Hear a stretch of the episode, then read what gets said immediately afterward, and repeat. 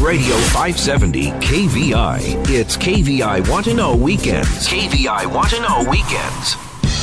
Get ready to raise a toast with Seattle's most spirited hour of talk. Happy Hour Radio, sponsored by Maryhill Winery. Explore the best in Washington wines, beer, spirits, food, and more with your guide, Seattle sommelier Christopher Chan. It's Happy Hour Radio, right now on Talk Radio 570 KVI. Right, Puget Sound, welcome to Happy Hour Radio. It is a happy, hot summer.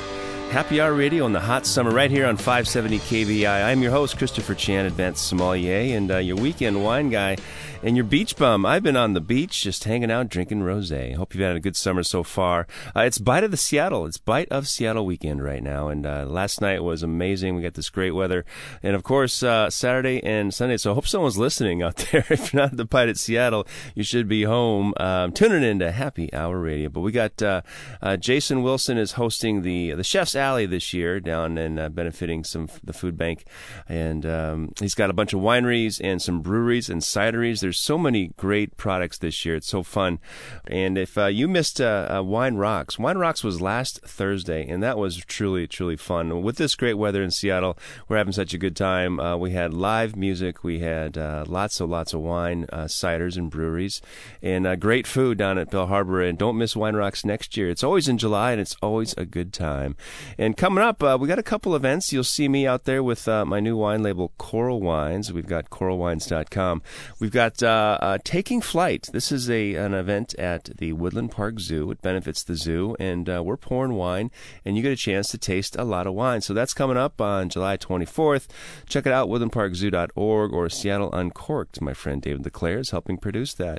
And of course, looking ahead, we got Sunset at uh, Supper at the Pike Place Market. Sunset Supper. It's uh, August 13th, and uh, that's a don't miss event. And I can't believe we can't talk August yet because we're right in July. So um, had a great time uh, this past uh, week with uh, my friends from Beaujolais. This is a place in France. They've got great wine. It's much like uh, well, it's like Pinot Noir, but it's only a little lighter and a little more fruity and and more fresh. This is Gamay Beaujolais, Gamay Noir grape, and I've got a great interview with Charles Rambo coming up here, part of our In the Vineyard series. So I want you to stick around for that. And uh, remember, we got a website a brand new website, happyhourradio.net. And if you're out in the Twitter sphere, give us a tweet, tweet, tweet. It's Happy HR Radio, at Happy HR Radio. And if you like Facebook, come on and check out our Facebook page. It's uh, Happy Hour Radio. Real easy. Send us some comments. Um, give us some ideas on what you'd like to hear about. It'd be really, really fun. So uh, here comes uh, Charles Rambo with uh, Beaujolais. Hi, uh, I'm very happy to be uh, with you today to, to talk about Beaujolais wines. Uh, Seattle, as you said, is a beautiful city, and I hope we'll, we will have a blast tonight at the dinner. I'm sure we will because I'm really excited because Beaujolais for me is um, the uncharted uh, territory for most of the wine geeks. I mean, we kind of overlook it, and I'll be honest, we do. Um, but really, for for the consumers, um, well, first let's start talking about Beaujolais. I won't jump into it. I want you to talk. Tell me about the region of Beaujolais. Well, uh, first of all, Beaujolais is uh, uh, the wine region, obviously, uh, located south of Burgundy. Uh, well, well close to, to that wine region. It's a it's a small area. Uh, it accounts for about 16,000 hectares, and it's a pretty to under- pretty easy to understand wine region compared to to others, at least, because one, it is small. second, there are only two grape varieties: Gamay for the reds and rosé, and Chardonnay for the whites. Um, and to simplify a little bit, uh, we have uh, three categories of uh, wines in Beaujolais.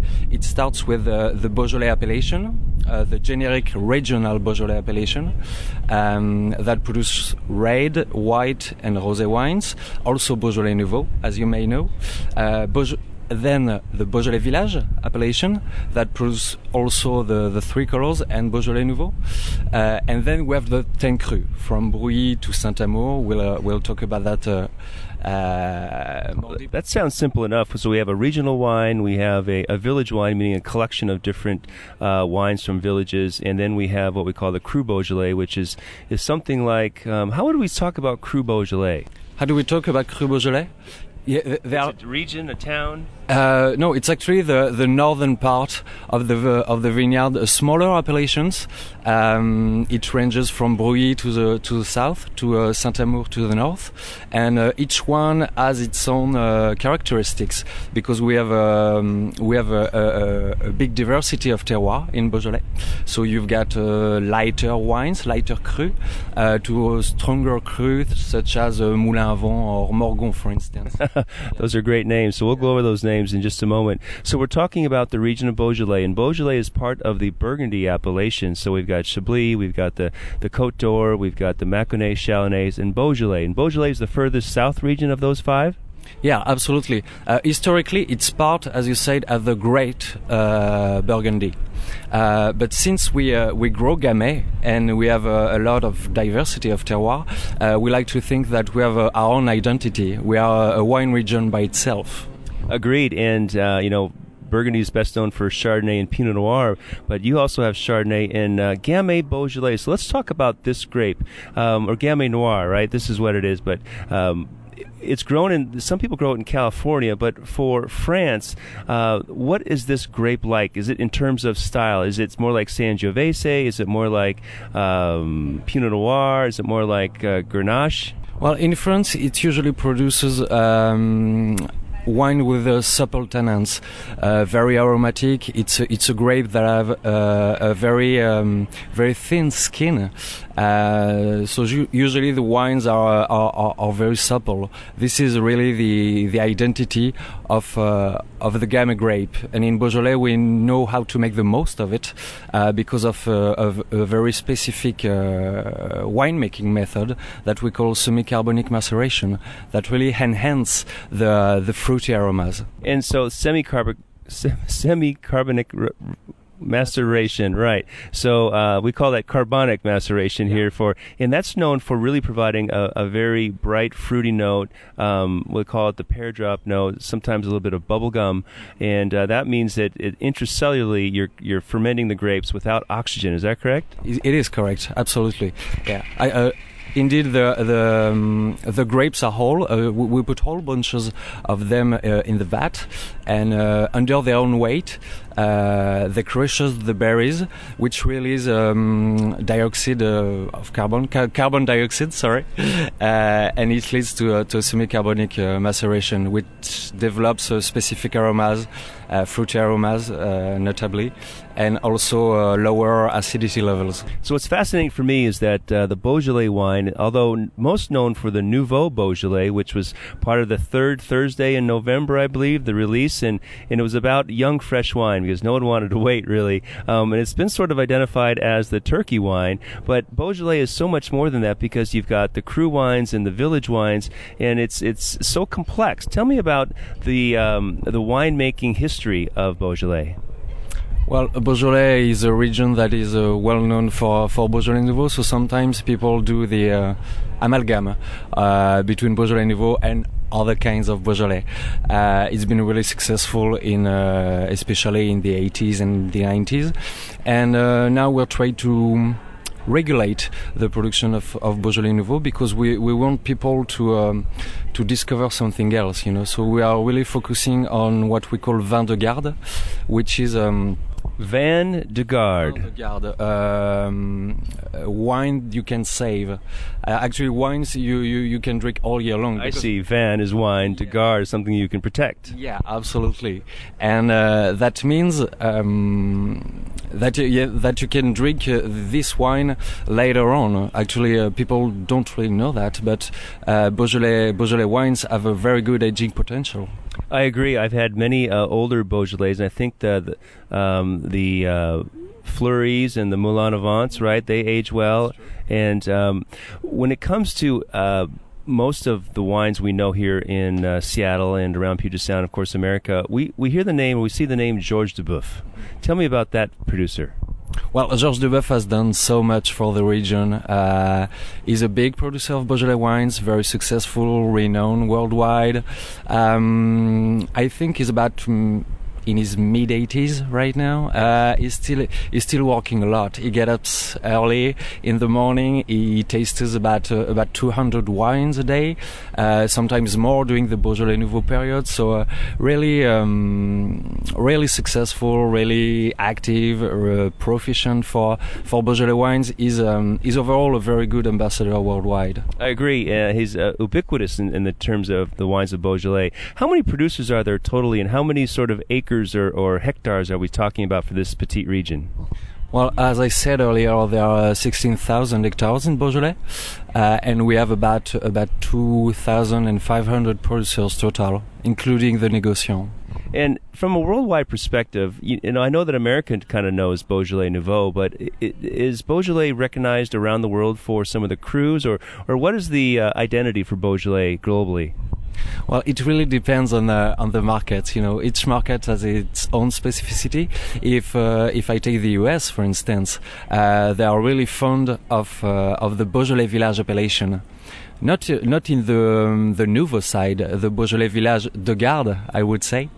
Uh, if you take the UK, for instance, it's a cru market, definitely. While in Japan, it's a Beaujolais Nouveau market. So it really depends on the perception of Nouveau uh, in each market, in each country. In terms of uh, France's total production of wine, of course, we have the Bordeaux and the Languedoc Roussillon, and then we've got Burgundy and Alsace and Champagne, of course. Um, where does Beaujolais fit in in uh, the gross amount of wine produced? Well, since we are a, a pretty small wine region in France, uh, it doesn't account for, for, for so much. We are talking about uh, 8,000. Uh, 800,000 hectoliters a year uh, on average. So uh, it would be uh, the production of a small region such as uh, such as Alsace, I would say. Yeah. yeah. Interesting. Well, it's it's such a fascinating um, history with Beaujolais, and uh, to, to know that the wines are now getting gaining more excitement and more interest in the United States and of course globally. Tell us about some of the foods because when we think of red wines, um, one, that's one of the pairings. Everyone thinks it's it's Cabernet and roast beef. Um, what do we drink with Beaujolais?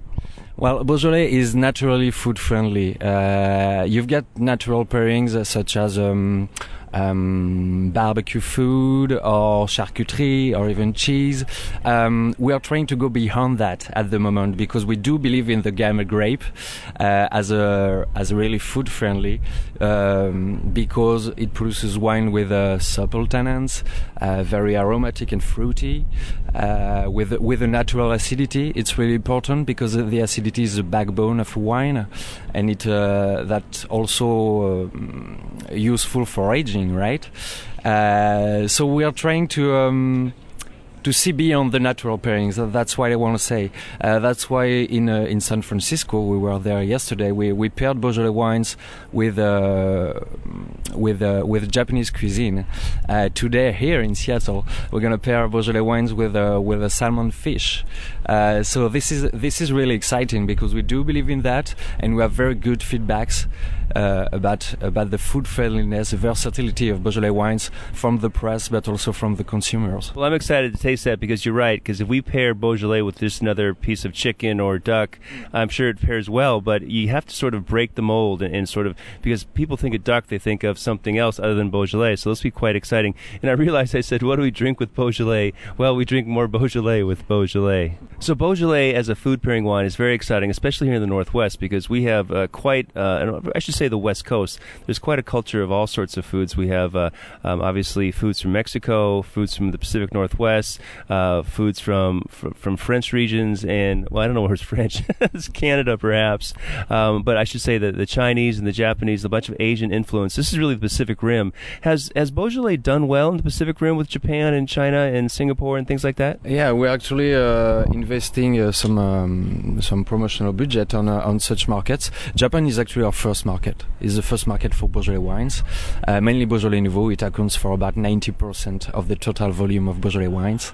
Um, we are also working in China, in Hong Kong, and uh, we did uh, we did some some actions in in Singapore in the past few years. Yeah, very exciting. Well, um, when we come back from this break, we're going to talk more about uh, Beaujolais with Charles Rambo, who's the export manager for Inter Beaujolais, and uh, I'm here down at Aqua Restaurant on this beautiful summer sunny day, about to enjoy, uh, well, hopefully lots of Beaujolais and some rosé. So stick around. We'll be right back on Happy Hour Radio.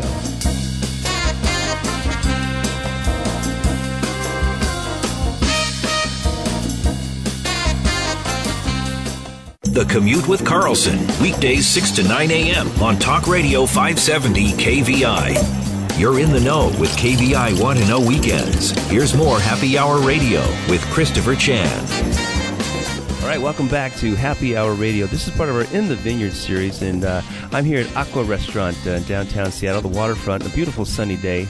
Having the pleasure of speaking with uh, export manager uh, Charles Rambo, who works for Inter Beaujolais. They're in town hosting a beautiful wine dinner. And uh, um, speaking with Charles, we just chatted about, of course, uh, the Beaujolais region, the Beaujolais grapes, and food pairings. But now, you know, the highest level of Beaujolais is, is typically uh, renowned as the cru, the cru level. And there are 10 crus, 10 different sub appellations in the region, and each has its own unique name and, and own terroir. And if I can remember this, it's Brouilly, Cote de Brouilly, Chenas, Chiroubles, Fleurie, uh, Morgon, Moulin Avant, Régnié, Saint-Amour, and Juliénas. So those are the 10 crus as I remember. And uh, I want Charles to start speaking about um, some of the unique characteristics about those areas. Yeah, so uh, if we want to, uh, to to know about all ten of them, uh, we should get started. Um, so I'm gonna go from south to, to north, if that's if that's okay. We can start with the Brouilly appellation. Uh, Brouilly is an appellation that surrounds the the Mont Brouilly. It's actually the largest in Beaujolais. So the mountain of Brouilly, right? Yeah. The Mont yeah. Brouilly. Mont Brouilly, absolutely. It's the largest in Beaujolais. Um, it's a it's a pretty food-driven wine. Uh, Wait, is Mount Brouilly a volcano? It's an ancient volcano, yeah. Absolutely. Okay, cool. We got those here in the Northwest. Yeah, and uh, yeah, the Brouilly appellation is the largest. It's really fruit driven. It's a fragrant and elegant wine. Um, in the middle of the Brouilly appellation, you've got Côte de Brouilly. Côte de Brouilly is on the is located on the slopes of the of the Mount Brouilly, this ancient volcano, and traditionally it produces more um, robust wines uh, that are that are elegant and um, with a bit more aging potential than uh, than Brouilly wines. So in the north or in the south region right now is how big is the temperature difference between the north and the south? Is it we're talking uh, the the hot the heat of the temperature or is it more of the the cold of the temperature that is unique? No, the Cruera from south to north is uh, is no more than 20 kilometers. So uh, so the um, the um, so that's like 13 14 miles. Yeah something like that. So uh, so there is no no no écart de temperature, no no changes in no. temperatures. I got 14 miles, yeah, not a lot of shit difference there. Okay, so we are now um, the region of Brouilly and is surrounded by the Côte de Brouilly, which means the slope, right? No, the Côte de Brouilly is surrounded by the uh, the Brouilly appellation. Ah, okay, great. Now we got it. The Côte de Brouilly is located on the slopes of the of the Mount Brouilly. Yeah. And we're talking about volcanic rock, so this is basaltic rock, or you know, it's interesting because in our sommelier studies and tastings, we, we talk about granite. Yeah, uh, the soils in Beaujolais are mostly granitic, and we've known that for, for a while. But it's actually interesting that you mentioned that because uh, we have been conducting a study for the past few years uh, we've been funding it. Um, we uh, requested from uh, from specialists to to dig holes in the vineyards to to, to, to better know our soils. So they they have been studying uh, Beaujolais soils for for a while now, and we just got the results of these studies. And even if we've got a lot of granitic soils, uh, we discover that there is much more to that. And the point of this study is uh, for winemakers to know better their soils and obviously produce better wines. We've done a lot of soil studies here in uh, Washington. Of course, we all have that volcanic activity. But granitic uh, is one of the things that comes out of volcanoes. It's really kind of a lava form for the most part. So, in many ways, it's all from lava, I guess, is that's how uh, the region was started. So, Brouilly is, is actually the largest region, right? In uh, the largest cru in Beaujolais? Great. So we're in the south. We have the Côte de Brouilly, which is in the center on the mountain of Brouilly. We have the Brouilly area, which surrounds it. And what's next? Uh, we can move forward to the Régnié appellation. Uh, Régnié is actually the the youngest of the cru, uh, while all others got the agreement in the in the mid 30s. Also, uh, Régnié actually got the agreement in 1988. Uh, so uh, this is this is pretty young. It used to be um, part of the Beaujolais village appellation. Yeah, and uh, in terms of of the wine itself, it produces floral wines that, that are with with supple tannins, really fruit forward. Um, actually you can see that, but we're tasting a, a, a Régnié right now. Oh, cool! I've got this beautiful uh, light. Um, it's a light ruby color, mostly garnet, I would say, and uh, it's very translucent. Um, moderate weight, viscosity on the wine. But uh, tell me what you taste here. Oh, it smells fantastic. This is really a potpourri of flowers and, and red fruits, red raspberries, and red cherries. Definitely, it's, it's it's really typical for Régnié because I, as I said, Régnié is usually pretty um, light oriented, um, but Charly Thévenet decided to do something more powerful to its wine. It's an organic producer. Is working very well, and um, without uh, without losing the. Um, uh, the fruitiness, the deliciousness of, Gamay, he, uh, he, managed to, to produce a wine with a, a very good structure that, uh, that it can age well. Um, I'm really fascinated and impressed with this wine, and I, am sure you hear that a lot on Happy Hour Radio. Um, but the balance of the wine, it's really elegant wine. It has the structure. Um, the tannin is firm but very, very soft. It's very gentil, and uh, the fruit profile on the nose and the, on the palate is uh, distinctively ripe, juicy, um, but delicate. Absolutely. So uh, this is a Régnié, and how did they get these names? Where did Régnié? Is that the town? Is it the village? Yeah, mo- most of the ten cru are named after the, the after a village. Uh, Régnié, for instance, is named after the village Régnié Durette. Yeah, um, the only ones that are not named after a village are Brouilly, Côte de Brouilly, and Moulin Vent because that's a mountain. And Moulin Vent is a windmill. Yeah, absolutely. It's named after a windmill, a cereal windmill from the 15th century. Right, Le Moulin Rouge and the Moulin à Vent. Oh, so as we travel uh, north in the uh, area of Beaujolais, we've talked about Brouilly, Côte Brouilly, and now uh, Régnié. Um, what's next? Well, Morgon. Morgon is um, is uh, is pretty famous around the world. The, the, this might be the the most famous of the cru. Um, it produces a dense and very well structured wines uh, that have a very good aging potential. Actually, it's one of the appellations that uh, that got the, the one of the best aging potential. Yeah. Mm, well, I'm excited to taste that tonight. I hope we have some Morgon for dinner. And uh, am I correct in recollecting that uh, there is a Côte de Py, a Côte de Py? Is that in that's a specific vineyard? Tell us about that. Yeah, absolutely. In each of the cru, you've got what we call lieu-dit, hamlet, right? Um, and they are like a parcel of vines uh, with a very specific terroir. So in uh, in Morgon, you've got Côte du Py, you mentioned it. You also uh, have uh, other lieux such as uh, Javernière or uh, Corcelette, for instance. Um, and when you say a hamlet, you're talking, I know, lieu-dit uh, for all who don't speak French, um, it basically means a named place. So they take the little little selection of, of vines and vineyards and name that specifically for its unique characteristic. So how, how large is this area? Uh, Côte du Py, Morgon is about, I think, uh, about eight, uh, 800 hectares. So oh, that's a good size. Yeah. Okay. And Morgon is known for, for aging potential? Yeah, absolutely. Uh, the press praises Morgon about that. Uh, you've got some great producers such as uh, uh Mathieu Lapierre, such as Jean Foillard, uh, Descombes that uh, that are um, very famous around the world. That produces wine that you can keep in your cellar for for, for a long time. I actually tasted. Uh, a 67 Morgon from uh, from Jean-Marc Burgaud lately, and it showed very well. Still a lot of freshness. The acidity was there. Still, it's it was really wonderful. Yeah, that's remarkable. That's coming up on 50, 60 years now. That's amazing. That's kind of like my age. when it comes to uh, vintages around the world, of course, we always know Bordeaux and Champagne and Burgundy, etc. Uh, but tell us about what makes a great vintage in Beaujolais, and what um, what are the most recent great vintages? Well, um, we had we had what we call the the the three glorious vintages lately in Beaujolais. It was 09, 10, and 11 with uh, very good uh, climatic conditions, which mean um, a very very sunny spring, uh, a warm summer, and uh, a bit a bit of rain uh, right right right before the the harvest.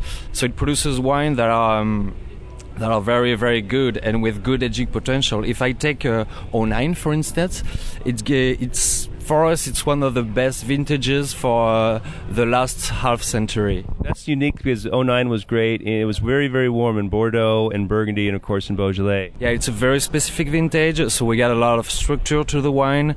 Uh, it produces very, uh, it produces very intense wine, uh, concentrated with a very, very good aging potential. Excellent. So 09 is a great, one of the three glorious. So what were the three glorious vintages again? 09, 10, and 11. Wow, three in a row. Three in a row. okay. And so vintage, uh, they'll harvest in, in 2015. They'll harvest typically in September, August, or when? For this year, uh, it, well, we just get out of the flowering uh, period, which was uh, actually very short this year. It was about three to four days only. Uh, sometimes it takes uh, as much time as uh, as two weeks uh, because we have we had very very good condition, dry and sunny. so it happened very well this year, and we're expecting, even if it's a bit early to say it, um, a harvest beginning at the beginning of September. Excellent. Well, so um, if people want to learn more about uh, Gamay Noir, Chardonnay, and the wines of Beaujolais, do you have a website or someplace we can go to find more information? Absolutely. You've got www.beaujolais.com uh, Uh, for the French website, and we also have a, a, a specific US website called discoverbeaujolais.com. Discoverbeaujolais.com. Or if you want to speak French and practice French, go to Beaujolais.com well, Charles Rambo, this has been a fantastic opportunity to learn more about Beaujolais. I'm so excited to try these wines with dinner, and thank you so much for joining me on Happy Hour Radio. Thank you very much, Chris. Hey, that was Charles Rambo, and uh, I invite you to grab another glass of something great and stick around. We'll be right back on Happy Hour Radio. Lars Larson has the real story. Weekdays 6 to 9 p.m. only on Talk Radio 570 KVI. Talk Radio 570 KVI Want to Know Weekends continue. Now back to Happy Hour Radio with Christopher Chan. Hey, that is me, your host of Happy Hour Radio, and welcome back. It is Happy Hour, and I'm here with Doug McCrea of Salida Wines, the man behind the McCrea Cellars label, and now off on his own venture, SalidaWine.com. Check it out. So, Doug, tell me more about Salida Wine. Well, I think one of the important things to express is that if you consider Spain, uh, truly the three primary red grapes are Tempranillo, uh, Garnacha or Grenache, and the grape uh, the Spanish call Monastrell, which the French call Mourvèdre, and of course it also goes by a third name, which is Mataro. Mataro, right, from Australia. Well, not exactly. No? Any more than Syrah from Australia. Shiraz. Shiraz. Well, so we've what, got what three happened grapes. is I, I, I had been working for quite a long time, obviously with you know with Grenache, and then uh, with Jim Holmes uh, planting uh, at Ciel du Cheval on Red Mountain, we began making Mourvèdre, we'll call it that. Um, so I've had a, a lot of years uh, working with those varietals. And then, of course, in 2006, uh, the Tempranillo dropped in my lap, so that completed the triangle of you know the three the three power grapes, so to speak, uh, of of that nation. Was the 06 Tempranillo some of the oldest? Because it's rel- very new grape. I know that my family's growing Tempranillo in Walla Walla. Mm-hmm. Um, as well as Mourvèdre and Grenache, for heaven's sakes. How about that? That's really cool. cool for me. Cool for you. Yeah. Um, 2006, where was that Tempranillo from?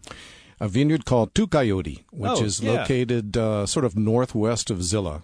And that's uh, uh, Mike Andrews, right? Is he part of that? That's no, Coyote Canyon. he's- no, that's Coyote Canyon. Yeah, okay. Exactly. Um, there's another little winery up there by the name of Knights Hill. I don't know if you're familiar with that one. So that's that's it. And actually, uh, when I first started, uh, this is what is known as Clone One. The Tempranillo? Correct. Okay. Now, if you go down uh, to Abacella Winery in Oregon, um, he has about seven or ten clones or something to that And effect in the ground. Earl. Earl Jones. Earl Jones, Exactly. Um, here in Washington, our you know we plant based on what we're allowed to plant because of you know issues with um, bugs, you know, Yeah. various viruses and things of that sort. So predominantly in Washington, there have only really been two clones available: Clone One and Clone Two. There is a third one, the, the Toro clone. Um, because of From the actual region of Spain? yeah, Okay. Tinta de Toro. Uh-huh. Um, because of various things that happened at the nursery, uh, the Toro clone has never really gotten off the ground, although there is some. Um, ironically, the clone one also never really uh, has been disseminated that greatly. It's now becoming a little bit better. So the clone two is the predominant one, and that's the one where you know you would typically see relatively large clusters, the very kind of pointed versions. However, the clone one would probably remind you more of looking at a Merlot cluster. Relatively small, medium to small berries. Again, it's all about how you grow the grapes. Mm-hmm. Tends to be a very tight wine on the whole, and I'm learning it. You know, it's like anything else when you make wine. You have to have s- several years to really determine, you know, how are you going to get the results you want to get, and balance out what you like to do with, you know, what's acceptable and, uh, you know, by the public and all the rest of the things that come with it. So over these years that we've been doing this now for about the past eight years, it's expanded out into about uh, five or six reds and uh, two whites. It's really exciting, and I know that uh, Tempranillo is a fascinating grape, especially with all the uh, styles in Spain, and they've been doing it for a hundred plus years, or even more than that, of course. Um, and I'm really excited. I, I I need to have you back.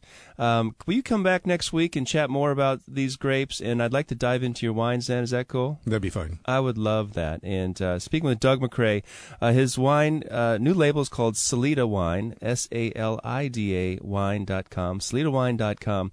Check it out online. Um, we have, uh, uh, tell me the wines we've got. Albarino to look forward to. Mm-hmm. Albarino, Tempranillo, and uh, a blended wine that I make, uh, which is it's a blend of Malbec and Tempranillo uh, that I named Fuego Sagrada by sort of um, hanging around very late at night on the web. This is fun. You're a kick. Uh, so good to see you. And I will look forward to uh, diving into these wines and checking back with you next week. So, Doug McCrea, thanks for joining me on Happy Hour Radio. Thank you, Chris. And Wes Henderson of AngelsEnvy.com, you make some great bourbon. I want to welcome you to Happy Hour Radio. and it's great to be here, Chris. Thank you. Hey, so you're in Louisville, Kentucky right now? That's correct. The nice, uh, hot and humid, sunny, muggy Ohio River Valley. That's where I sit right now. I'd love to be out your way, though. We've got a little bit of overcast. Uh, well, actually, it's sunny skies on this beautiful Saturday here on Happy Hour Radio. Well, I'm really excited about Angel's Envy. I've had the pleasure of tasting uh, your fine whiskey about two years ago when I think it just came out. Is that true? When? Tell me about Angel's Envy.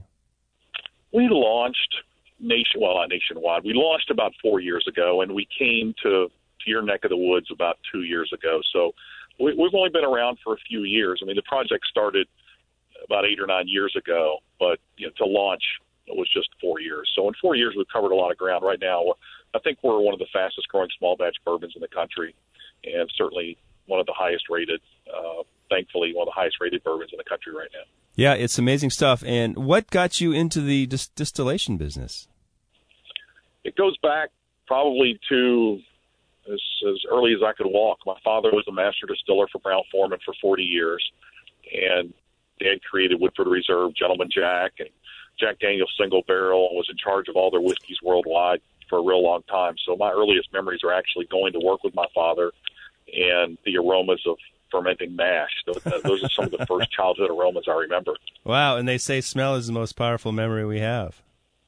It is. You know, people talk about grandma's apple pie and and all those things, but truly, what I remember, and every time I walk into a, a room where fermentation is happening, it takes me back to when I was little. And same way walking into a lab. I mean, I go to work with my father in the lab, and you know, I'm sure the the other lab people hate me to this day because I go in and monkey around with the lab equipment and you know do do crazy stuff. So it's it's it's in my blood. It's been we've been doing it for a long time. Well, interesting. My parents are physicians, so I got to play doctor uh, early on uh, at the hospital myself. Um, but so you you had some tutelage, you had some lineage, you got some chops. Uh, you launched Angels Envy. How'd you come up with that particular name? the, "angels envy," the name "angels envy," envy is based on the phrase "the angels share." So you're probably well aware of that. But just to quickly tell the listeners, is you know, when you put bourbon in a barrel, you lose about three to five percent a year to evaporation, and we call that the angel share. We're sharing that with the angels. So the premise is that they get their share. What they don't get, they're envious of. Ha ha ha! Got it. All right. Well, I'm pretty envious because I got two glasses of this beautifully colored whiskey. Uh, so, for all of our fans out there on Happy Hour Radio, let's talk about bourbon. Bourbon is by law 51% corn and aged in New American oak, uncharred. Or wait, yeah, New American white oak, right? For one year minimum, two years for straight. Well, there's no minimum aging to call it bourbon. Uh, really, once you put it in that that new charred oak barrel, it's considered bourbon. But if you if you want the straight designation, you have to have it in there for two years. If you want to bottle it without an age statement, it has to be in there for at least four years. You've got three whiskeys, correct? You've got a cask finished. Well, tell me what you've got. we we have three three products now. We have our our port finished bourbon, which will be the first one we'll taste this morning, and then we have a cask strength version of our port finished bourbon, which we can talk about a little later on the segment if you'd like. Paul Pacult named got the number one spirit in the world last year, and and then we have a rye whiskey which is finished in Caribbean rum casks, which takes on a an amazing life, and we can talk about that when you taste that as well. So right now we have three. Let's talk about this uh, this first one I have, the bourbon. You know, on the nose, and, and I think first and foremost, when people see a bourbon finished in port casks or anything that's related to port, the first instinct is that it's going to be very sweet, and, and and it's not the case with Angel's Envy. What we set out to do was we set out to create a bourbon that had some uh, some characteristics of that port finish, some subtle nuances from the port finish. So first and foremost, you're going to taste this like a bourbon. You know, and on the nose, you're going to get those wonderful notes from a bourbon. You're going to get those caramels. You're going to get a little bit of woodiness, a little bit of smokiness. You're going to get uh, I get I get banana on Angel's Envy. Uh, some vanillins, definitely some some vanilla. So on the nose, you're going to achieve those notes that you would typically see in a Kentucky straight bourbon whiskey. One thing you'll pick up that you don't normally see in, in bourbons or whiskeys would be that the, some dried fruits from the port barrel finish. So you might pick some of those up on the nose, but where that's really going to come into play is when you taste it. So we wanted a bourbon that had a slight influence from the port barrel finish, not a bourbon that tasted like port. And I think you'll understand what I'm talking about. You know, your, especially your listeners when they when they taste it for the first time. Yes, it's uh, it. First of all, it is it has a good weight to this whiskey. This whiskey has a good weight. It's uh, a moderate plus weight. Um, it has just a little bit of wood tannin, but I'm curious. So, is it a a tawny port or is it a ruby port that you've added to for the finish? It's a ruby port, uh, ruby port barrels that we're using. Um, and it's uh, you know, so that's really that's where the dried fruit comes into play. You're not like you said, you're not getting a lot of tannin. You're getting, uh, and, and and it's a relatively young bourbon. It's a four to six year old blend, relatively young in terms of age. Now we don't talk about age as we as much as we do as maturity, but what that port barrel finish does is that really elevates the taste profile to where you know the mouth feel and the flavor and the texture almost seems like you're tasting a bourbon that's more like you know six or eight years old.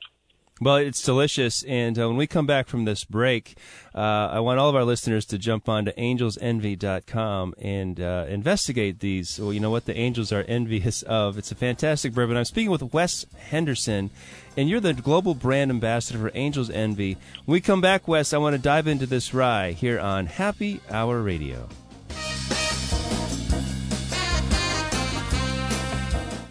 Hi, I'm Bruce Milligan with Tequila Celestial, and you're listening to Happy Hour Radio with Christopher Chan on 570 KVI.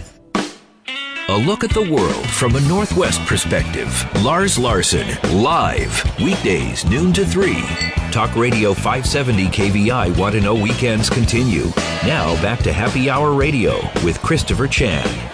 Hey, and welcome to Happy Hour Radio. I am in heaven with Angels Envy. I've got Wes Henderson, the uh, Global Brand Ambassador and Chief Innovation Officer. Wes, uh, glad you're on Happy Hour. We've just enjoyed a taste of your port finished bourbon. I wish we had some of that cask strength, but it's so popular. Apparently, it's sold out across the country. Is that right? That, that's correct. It, it sold out generally within 48 hours after it was released. Had stories of people following the the delivery trucks to the liquor store to get uh, to get it. So it was a it's almost a, a kind of become a cult you know, class, you know, not really a classic, but a cult favorite right away, uh, which we'll be releasing that again uh, over the Christmas holidays in September or October. So, you know, for for those that might be interested, then now's a good time to start you know, planning the logistics on how you're going to, what tactics you're going to use. How to track to, a truck, to is that it? Cask strength. Oh, too funny. Well, I'm going to befriend your whiskey guardian, George Engelstad here, who's one of the, cool bartenders up here in the Seattle market, uh, and make sure we get our uh, little order in early. If we're been a naughty or nice, I don't know. We'll figure that out later. But uh, tell me about this rye whiskey. You've got a uh, an amazing idea here. This is innovation: rum cask rye. Yeah, it the rye has really become a, a, another phenomenon for us. It, it's doing real. It's doing phenomenally well in the marketplace.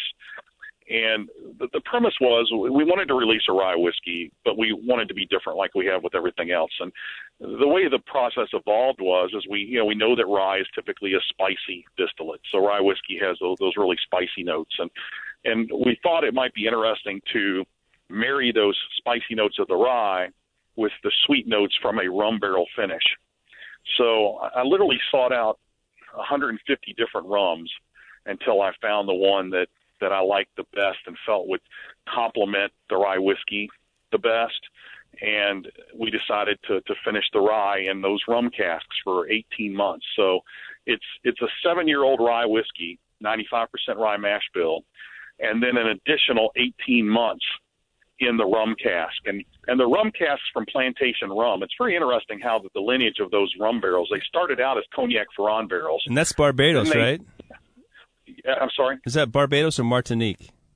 Well, the the uh, the Plantation XO 20th anniversary is a Barbados yeah, rum. Yeah, I remember. That's correct. You uh-huh. nailed it.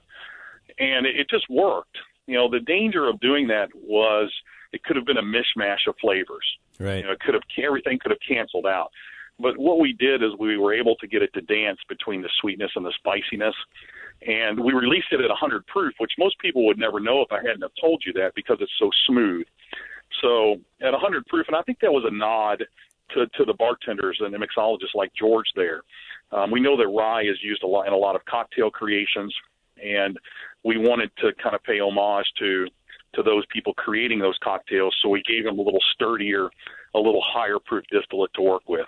Well, it's amazing. I just had a sip, and the spiciness of the rye is truly balanced by the sweet Caribbean flavors uh, of the the trup. It's, it's a little coconutty, um, just a touch of cognac. There's there's a little French oak. Um, it's amazing product, and that is truly innovative. Uh, congratulations on this tasty stuff. What does this stuff retail for? I know Washington State is so. we're like ant. We're uh, we got so many sin taxes up here. We should be the new Vegas. Well, you guys need to stop spending so much. You don't have to worry about it, right? Well, Uh, yeah. No, look, it uh, our bourbon, our port finished bourbon, uh, comes in generally in the mid forty uh, forty dollar price range. Let's say forty five to forty nine. Our rye whiskey, our when the rum barrel finish is anywhere from usually seventy five to eighty five dollars. You know, for seven fifty. Our cask strength, the one that Paul Pacult named the number one spirit in the world, retails for I think one fifty nine and it comes in a really nice wood gift box. It's it's it's, it's a great gift for the holidays. Well, it's a good gift for any time, really, for birthday, uh, anniversary. Uh, the stuff is fantastic. Congratulations on truly some world class whiskey. Um, I, I haven't had it in a while, and I'm so glad that George is here to pour some samples for me. Wes Henderson, the uh, what do you got in the in the future? I got like just a touch more. Tell me what the secret is out there for you. We're still experimenting with a lot of different things, different barrel finishes. It seems like that's one of our fortes right now, and that's where we're kind of leading the pack. We're building a new distillery in downtown Louisville, which will be open sometime next year, which will really give us even more innovative capabilities. We'll be in a much larger facility and uh, the ability to play around with different mash bills and and different. Uh, we'd like to look at some historic recipes and maybe revive some historic recipes, things like that. So there's there's still a lot of green fields ahead for us right now. You know, we've only been out for four years, and we think we've got a few more tricks in the bag. the future is bright. Wes Henderson, thank you so much. It's angelsenvy.com. I appreciate you spending some time with me on Happy Hour Radio. Thanks, Chris. Hey, thanks for joining us on Happy Hour Radio. Uh, remember, life is always better with a designated driver. Cheers.